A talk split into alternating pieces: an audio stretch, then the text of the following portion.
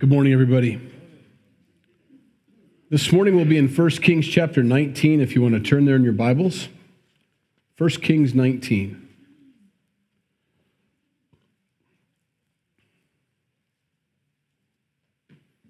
It's nice that our president has called for National Day of Prayer, so I think we better take him up on it. And, and so let's pray before we get started. Lord, we thank you that we have a leader that um, chooses that and knows that that's important. And um, we know it's important, and we would have done it anyway. But as a nation, Lord, we do lift up our, our country to you, and we pray, Lord, for its health and for its safety, for its peace of mind.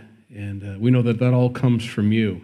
And uh, I pray that many people that don't know you would come to know you, that they trust in you, as there are far worse things in Revelation that are on their way. And uh, it's good to be prepared eternally. And so, Lord, despite the physical things that are going on, and, and we do pray for those as well, um, we pray for the spiritual needs of our nation. Pray that people would turn back to you, trust in you, rely on your word, find that peace and rest that surpasses understanding in you, Lord. Um, so, Lord Jesus, we pray. We know a lot of people are praying, and they may not be praying to you this morning. And uh, those are the folks we're talking about also. We pray to you, Jesus, and we thank you, Lord, for what you've done for us. In Jesus' name, amen. All right. Elijah flees to a cave in fear this morning. Interesting. He had such a successful chapter last week as he's on top of Mount Carmel and uh, God had called him to that, He's called him to his ministry, and Elijah has trusted in him. And God says, I want you to have a showdown with the rest of the prophets of Baal and Asherah. And so they do on Mount Carmel. And obviously, if you read uh, last week's text or listened to the message, you realize that God wins. Of course, He always does, doesn't He? There was no one in the competition, He stood in the ring alone. And uh, they needed to see that.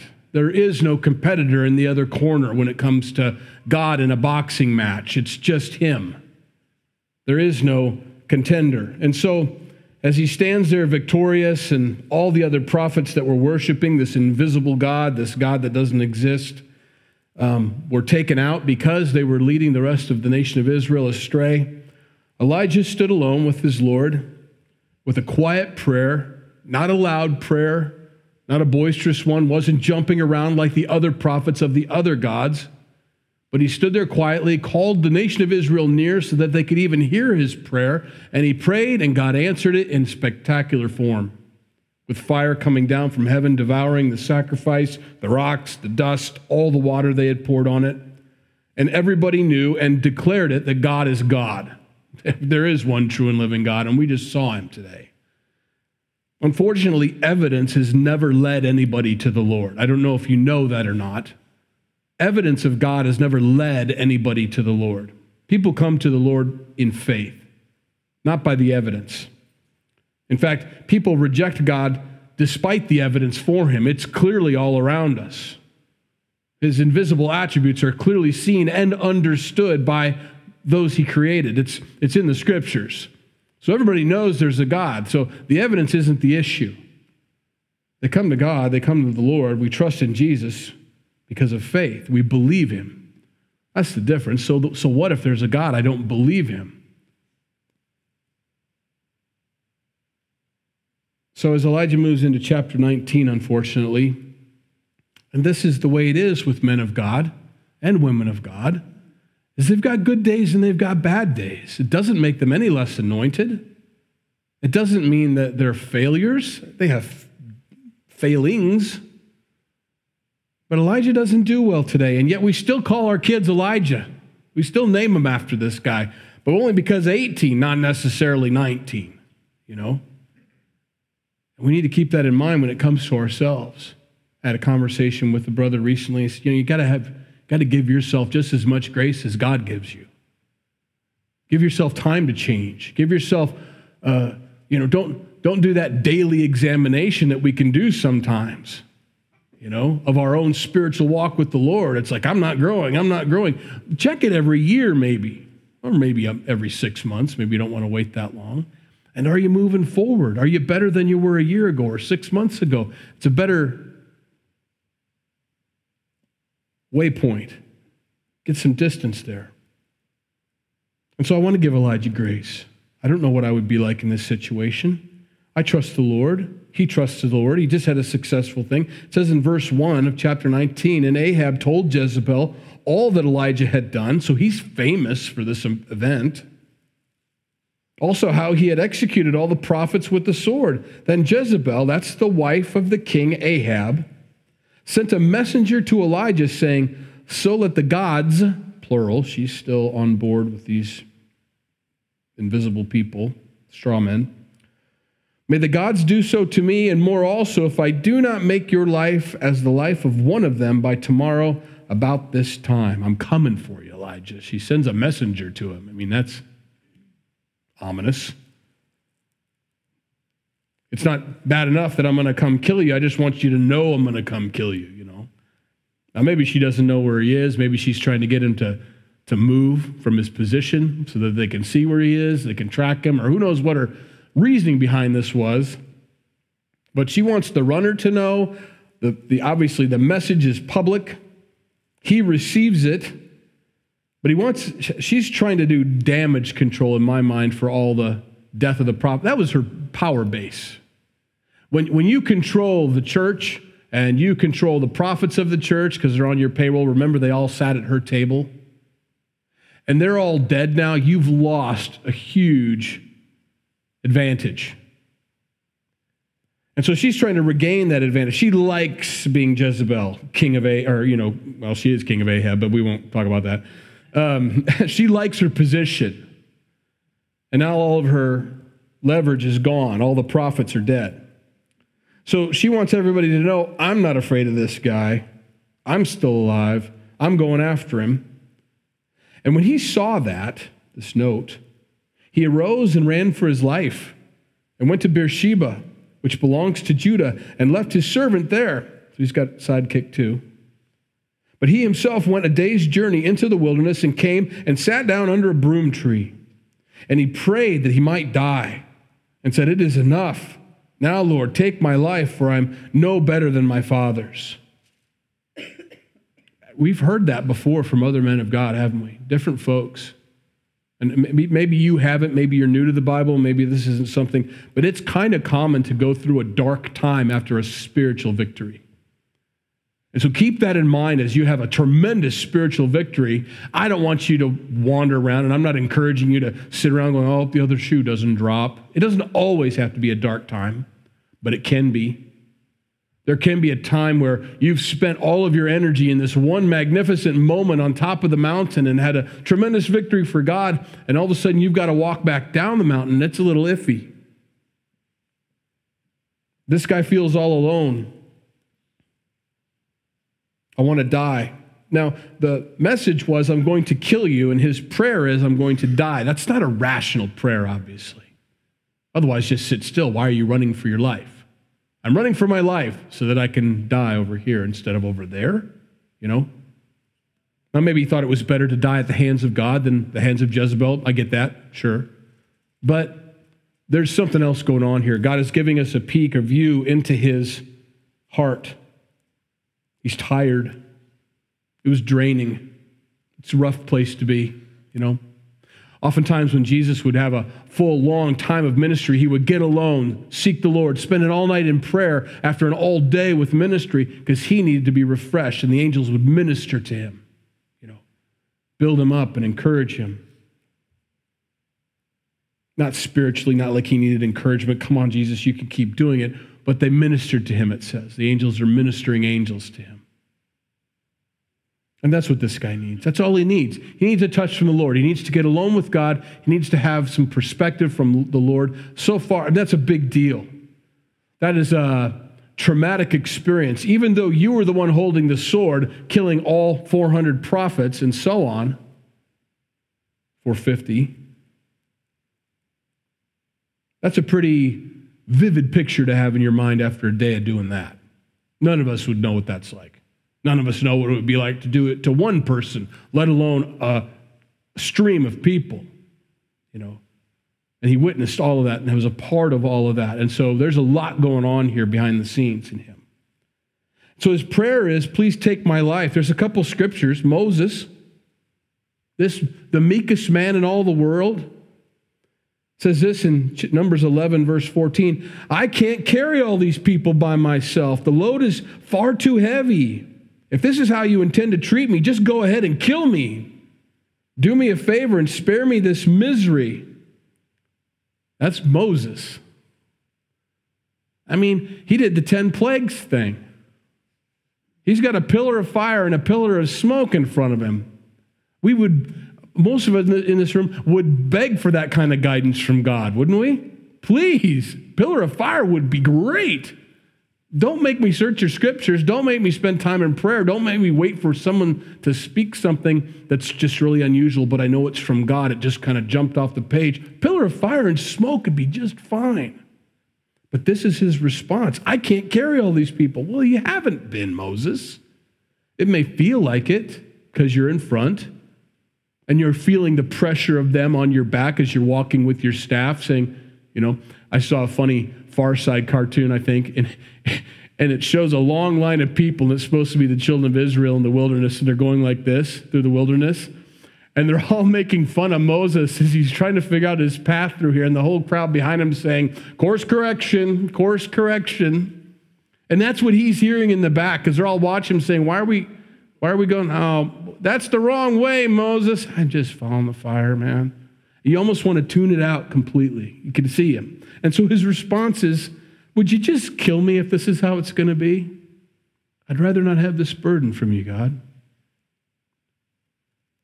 When we ask for ministry, God, please give me a ministry. Give me, I want to serve you with all my heart, mind, soul, and strength.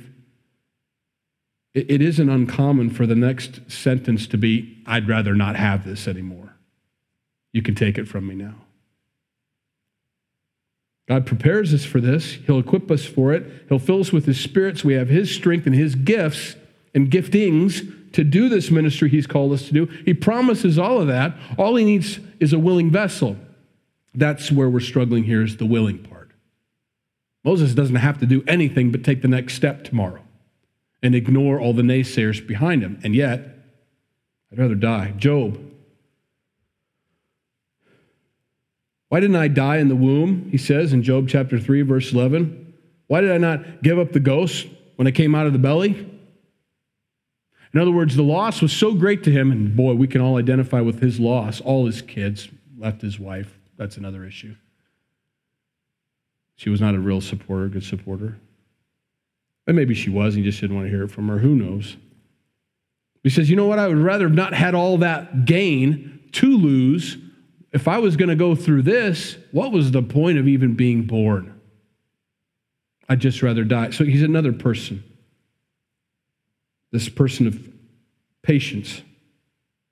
Finally, Jonah, as he gets ministering, reluctant minister, to say the least, thrown up on the, on the shores by a fish and walks to the town of Nineveh and declares uh, judgment in 40 days.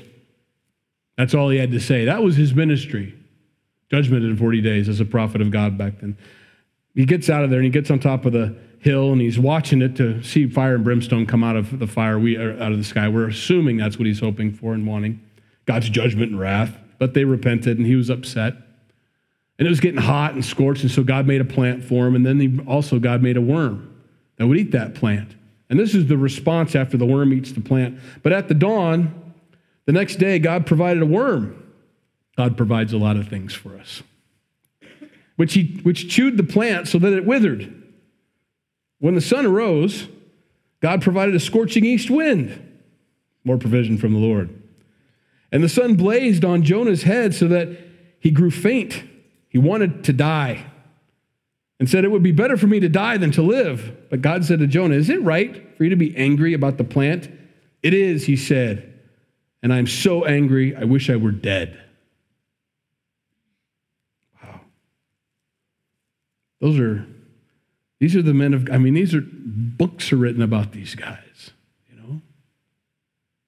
So when we see Elijah going through this saying, Just take my life, I'm no better than my fathers. I'd rather not be in this position anymore. That gives us some perspective. There, by the grace of God, go I, you know. Verse 5 Then he lay and slept under the broom tree. Isn't that funny? Uh, not funny. That's probably the wrong word. Interesting to me. It's a very basic thing, but it's very interesting what a good night's rest will do. That's why they say, get it, why don't you sleep on it? What they mean is, you are tired. You've been through the mental wringer. I do that a lot in my second job. Hey, that's why we give you 24 to 48 hours with this contract. Just sleep on it. Because right now, you've been all day long. I don't know what we should do. Should we do this? Should we do this? You're lining up all your parameters for the contract for the real estate purchase. I didn't, there it is. You know, all right, I'll go to sleep. Because tomorrow there may be some more decisions, but you're not in that frame of mind right now to really deal with it. You need to rest and have a fresh head. It's amazing. It seems like a small thing, but it's so important. He takes, falls asleep under the tree, and suddenly an angel touched him and said, Arise and eat. Then he looked, and there by his head was a cake baked on coals and a jar of water. So he ate and drank and lay down again. That lazy bum, you know? This dude, he is tired. It was hard enough to sleep, but I got a little bit of rest, so here's some angel food cake. That's the standard Calvary Chapel joke. I have to say, I'm obligated to say that's right here. he eats and drinks and he lays down again. Just a little more rest. And the angel of the Lord came back a second time and touched him and says, Arise and eat, because the journey is too great for you. So he arose and ate and drank, so there's more food. And he went in the strength of that food for 40 days and 40 nights as far as Horeb, the mountain of God. Now, that's a 10 day trip from where he is to where he's going. But it took him 40 days, so there's obviously something important there to see. I don't know if he was dragging his feet Although it should have been 10, he decided to make it 40. It's a long time. Or it's symbolic of the nation of Israel wandering for 40 days, or it's symbolic for many, many reasons, as the number 40 comes up throughout Scripture.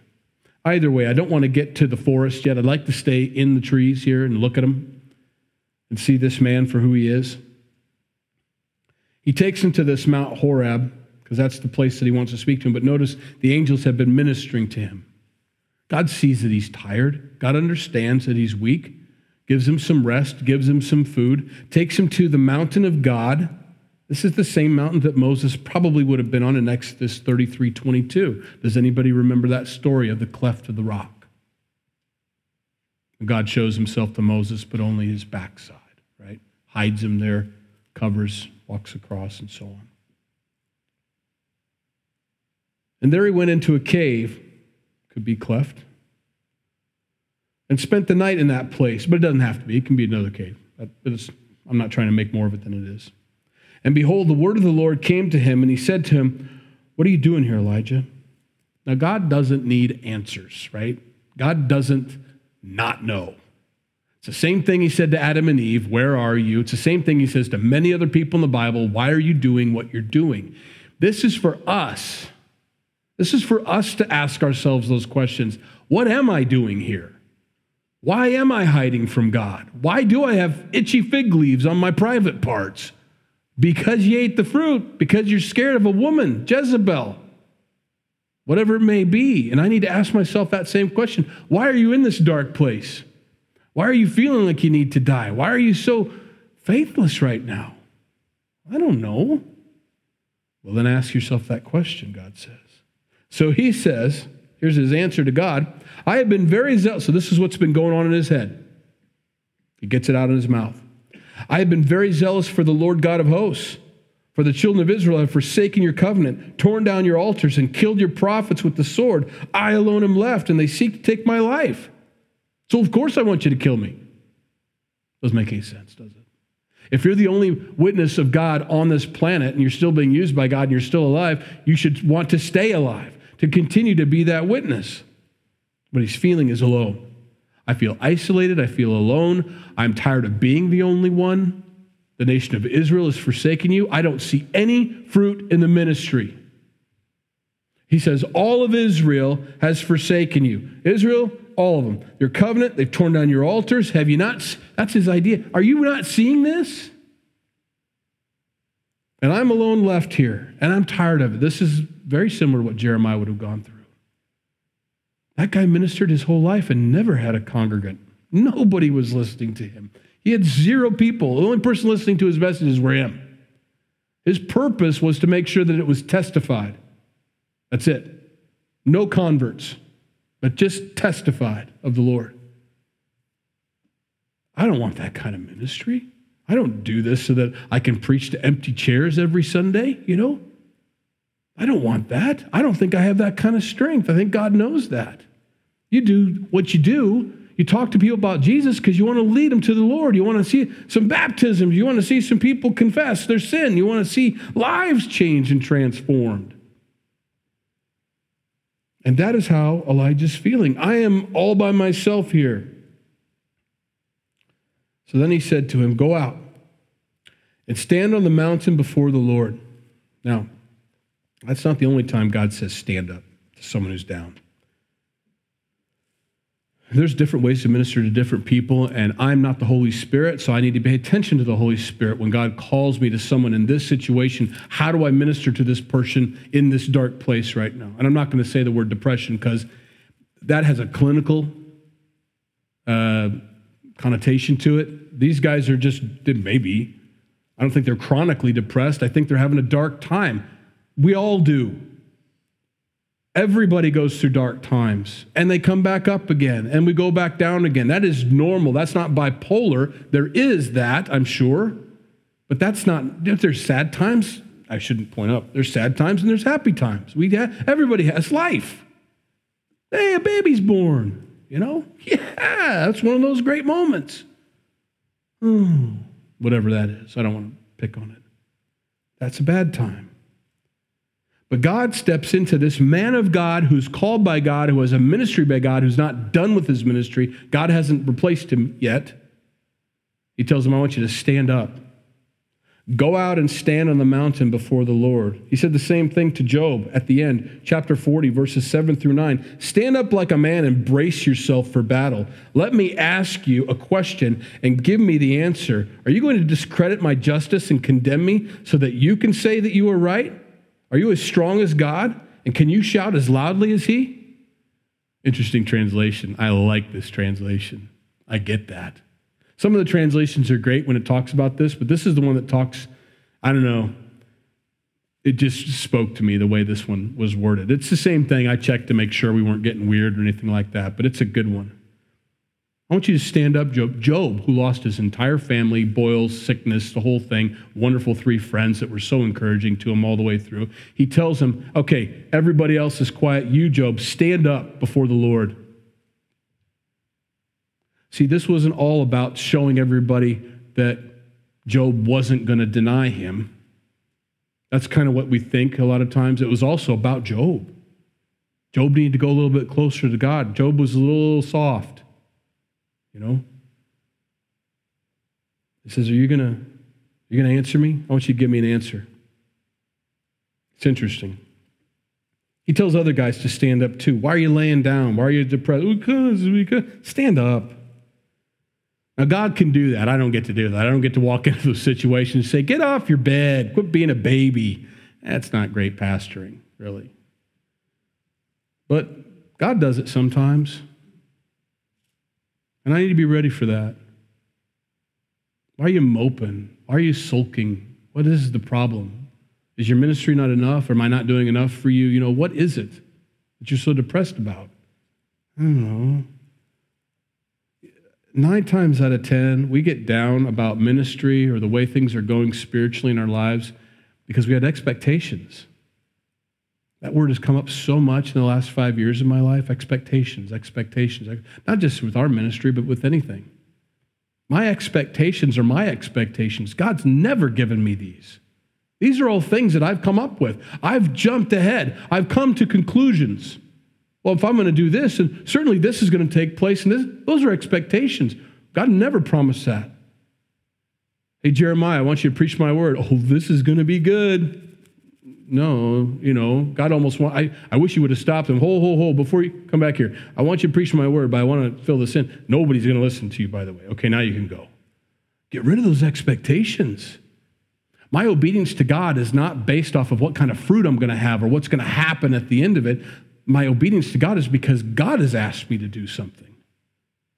God's asked me to testify of Him. God's asked me to share His word with people. They don't have to receive it and, and may not. Elijah had expectations.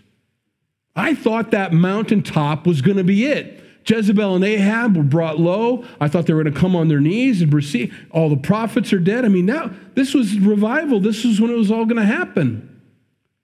No, there's phase two. There's another step to this. Well, no, that would have been a great time. He had expectations that that mountaintop was it. He was never going to come down from that. And they were going to start building the, the, the, the, the, things for the living God now. And they were going to start tearing down all the, and Jezebel, and it was all, he had expectations. God says, Come out and stand before me. And behold, the Lord passed by, and a great and strong wind tore into the mountains and broke the rocks in pieces before the Lord, but the Lord was not in the whirlwind, or was not in the wind. And after the wind, an earthquake, but the Lord was not in the earthquake. And after the earthquake, a fire, but the Lord was not in the fire. And after the fire, a still small voice. And so it was when Elijah heard it. God was in the still small voice. We love the spectacular, you know. And a lot of people like to boast of how God speaks to them in a spectacular way. But honestly, given this scripture right here, if God has to speak to us in a way like this, that's probably because we're too deaf to hear the still small voice. We need to listen for that. In Psalm 32 8, the psalmist writes, and God speaking, I will instruct you and teach you in the way you should go. I will guide you with my eye. You know, throughout Scripture, they say they sought the Lord's face. They sought his face. They sought his face. And we kind of understand what that means. But with this Scripture in mind, now we know why. They looked at the Lord's face to see his eyes. I want to see your eyes. Where are you looking? What are you interested in? How do you see me? I want to know your eyes. I want to see you, you know? And see what you're seeing. And God says, That's good. Seek my face. You can't be guided by God's eye unless you're looking at his face. Can't be. When you got your eyes on other people and how they're not doing what you think they should be doing, or whatever it may be, you're not being guided by God. You can't be. You're being guided by them and your expectations on these people all around you. They aren't meeting your expectations. I thought they'd do this and that by now. Why can't they see how important this is? Whatever it may be. We need to look at God, seek his face, and keep our eyes fixed there and let him guide us with his eye. John 16, 13. Jesus said, However, when He, the Spirit of truth, has come, He will guide you into all truth. For He will not speak on His own authority, but whatever He hears, He will speak, and He will tell you things to come. God wants to guide us. God wants to guide Elijah here. But He's got to get a hold of him. You were looking for the spectacular on top of the mountain, but it's my still small voice. I don't know how many times we shared this scripture since the radio station opened in Mick and Carolyn were there running it at the time. And not by might, not by power, but by my spirit, says the Lord. It's not by might. It's not by power. It's by my spirit. Two, three separate things. And the only one that's going to be working is the spirit. I'm going to guide you with my eye. So it was, verse 13, when Elijah heard it, that he wrapped his face in his mantle and went out and stood in the entrance of the cave. And suddenly a voice came to him and said, What are you doing, Elijah? Excuse me. It's not 19. It's like 18 or 17. It's not 19. I've never wanted to cough more often than right now. You know what I mean? Not on purpose, but it's like all of a sudden we start talking about it. I'm like, and everybody's going, you know, looking at you. I, I, I didn't have to cough until I mentioned that word. I'm sorry. Funny. I'll, I'll elbow bump you today. I won't shake your hand. How's that? Anyway, what are you doing here, Elijah? In other words, he'd been sitting in the cave the whole time. I want you to come out and stand before me. And he didn't. And it wasn't until he heard the still small voice that he finally comes out and stands with his mantle around his face. He says, What are you doing here, Elijah? And he said, I have been, it's like, you know, deja vu.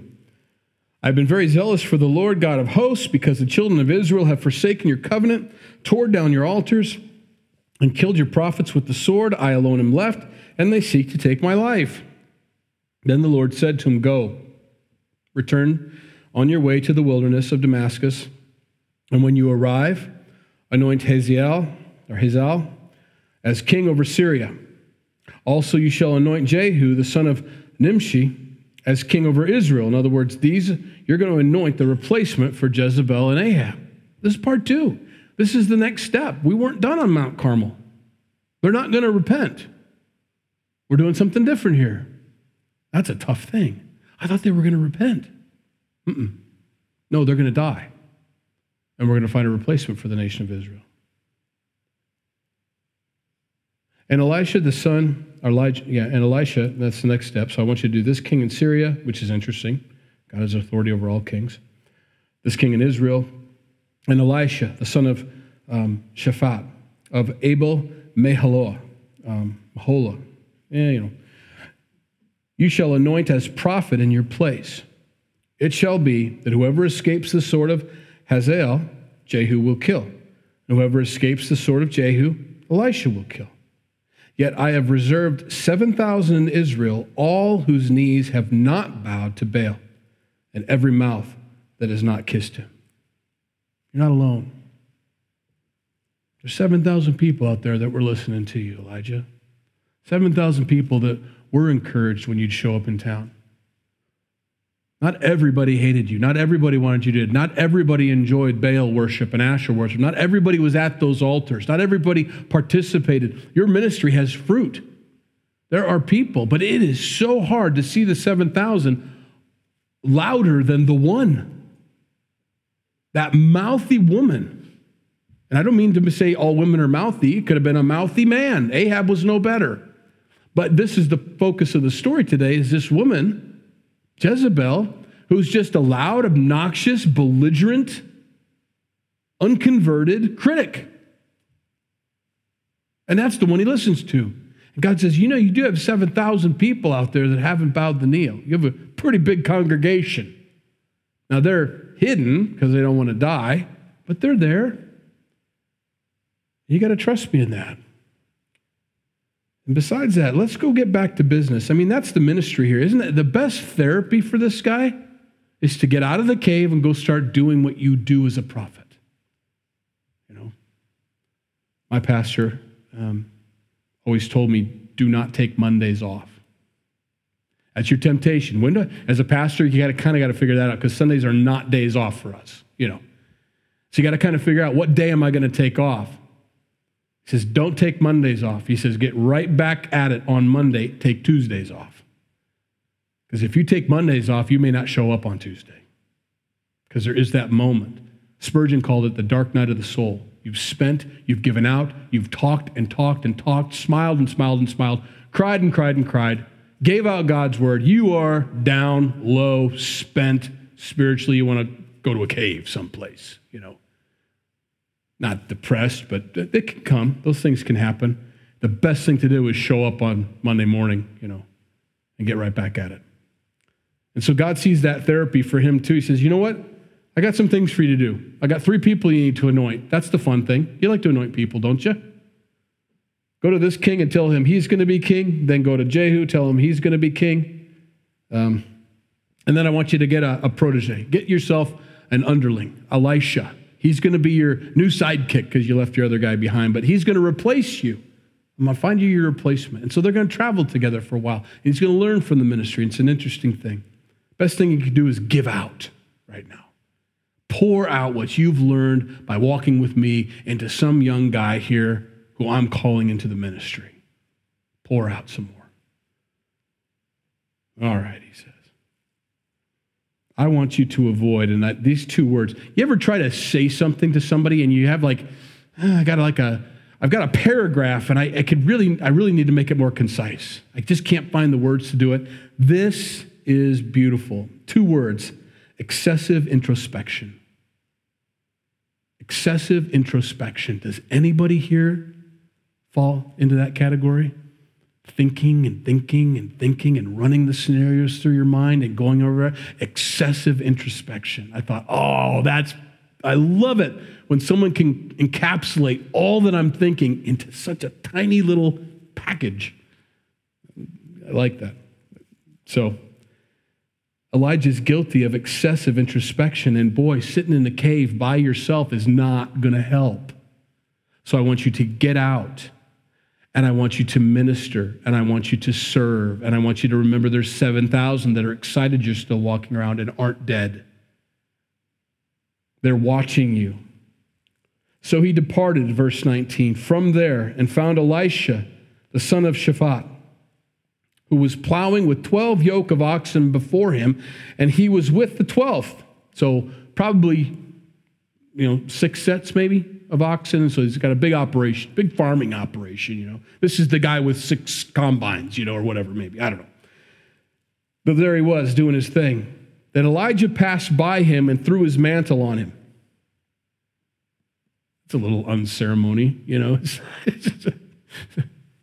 Throws it because it literally says, and he left his oxen and ran after Elijah. So I'm not making this up. He literally walked by the guy and says, Here's a mantle. And just kept going. And this guy's going, What? That's Elijah. Processing. I've got this mantle. Was that the call of God? What's going Hey, wait up. I got some questions. That's how excited about this anointing he is, but he's doing it. I, I appreciate that. I, I, give him a hard time because he didn't say, Elisha, God has sent me to you. Sit down, my son, and we shall have meals together and bake cold cakes. And, you know, how you kind of think, a little more pomp and circumstance to this whole thing. He walks by him and tosses his coat on him and keeps on walking. But he's doing it. He did what God asked him to do. Now, it wasn't the greatest, and I'm sure God was like, Really, Elijah? Okay. So he goes and runs after him. He says, Please, he's processed it all. Let me kiss my father and my mother, and then I will follow you. I, I got to say goodbye to the gang, you know, or whatever. Now, some say that this means they wanted to wait till his father was dead and buried him and all that, and they do a lot more into that. Maybe. Doesn't really matter. It could have been as simple as I need to go tell my folks I'm not coming back tomorrow to work. You know, I need to give my two week notice here. And he said to him, here's what Elijah says. This is very important. Go back again, for what have I done to you? In other words, this calling isn't for me. This is between you and God. I just gave you the mantle because he told me to. I'm going on with what I got two more guys I got to anoint today. You know? That's a really important section here. Men don't anoint men. Men don't ordain men. Men don't call other men into ministry. That's not how it's done. God calls men into ministry. And so if you don't feel like you're where you're supposed to be in the ministry, that's not a man's fault. That's between you and God. Has nothing to do with people. Believe me, if people are in the way, God just moves people out of the way from what he wants to do. And this is very important to understand.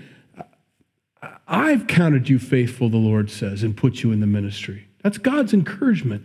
And that's what you always want to rely on. God put me in the ministry. Men didn't put me in it. If men put me in the ministry, I'm in trouble. I need to be very careful about what I do. Every day is iffy. If God puts you in the ministry, even when you have cave days, God calls you out, ministers to you, bakes cakes for you. I mean, we're talking bed and breakfast moments here with angels saying, okay, here's some cake. You know, the whole thing's going on here. Encouragement is coming from the Lord and then he gives him more ministry to do after this cave day. Men, what do you mean you're not getting out of bed today? You're fired. Men are fickle. People are fickle. They have expectations. God knows that we're but dust. He knows we're clay. He knows the very fact that he even got Elijah to do it this far is, hey, that's great. I didn't think you're going to make it through. After 300 prophets, I thought you were going to walk away from this, but you finished all 150 extra afterwards, you know. That's encouraging. He says, Look, I'm not anointing you today, he says to Elisha. This is from the Lord. Go back, come with me. Makes no difference to me. It's not mine to say, it's between you and the Lord. It's good to know. So Elisha, learning already, turned back from him and took a yoke of oxen and slaughtered them and boiled their flesh using the oxen's equipment and gave it to the people, and they ate. Then he arose and followed Elijah and became his servant. As soon as he heard that, that's all I needed to know. Takes his oxen. You guys are just going to be a sacrifice today. The wood that's attached to you and the cart and all this stuff, that's all going to be part of the fire. Fed the gang that was with him. The other guy's driving the other oxen or whatever. And he goes and becomes a servant. It is a beautiful story. Beautiful story of encouragement and building people up. He's in a dark time. God sees that, knows that, doesn't throw them out. Comes alongside of him and ministers to him, brings him through a wonderful session here to the place where he can now minister and continue to minister. It's beautiful. If we let God do that, he'll do that for us. And that's where we close today. Let's pray. Lord, we thank you for your word. We thank you that you were gracious and merciful in the Old Testament, as gracious and merciful as you are in the New Testament. You're the same God, yesterday, today, and forever, and we count on that. Lord, thank you for your encouragement to us this morning as we might feel down, depressed, or want to hide in a cave. But God, you're there for us. You minister to us. And if there's no provision, you provide. So much so that you had an angel come bake this cake for him. That's amazing. Lord, help us to trust in you, to rely on you, to continue to minister the way you want us to minister. And when we have these cave days, Lord, help us to listen to you as you bring us out of them, Lord. I thank you for Elijah. I thank you that he was a man of like passion.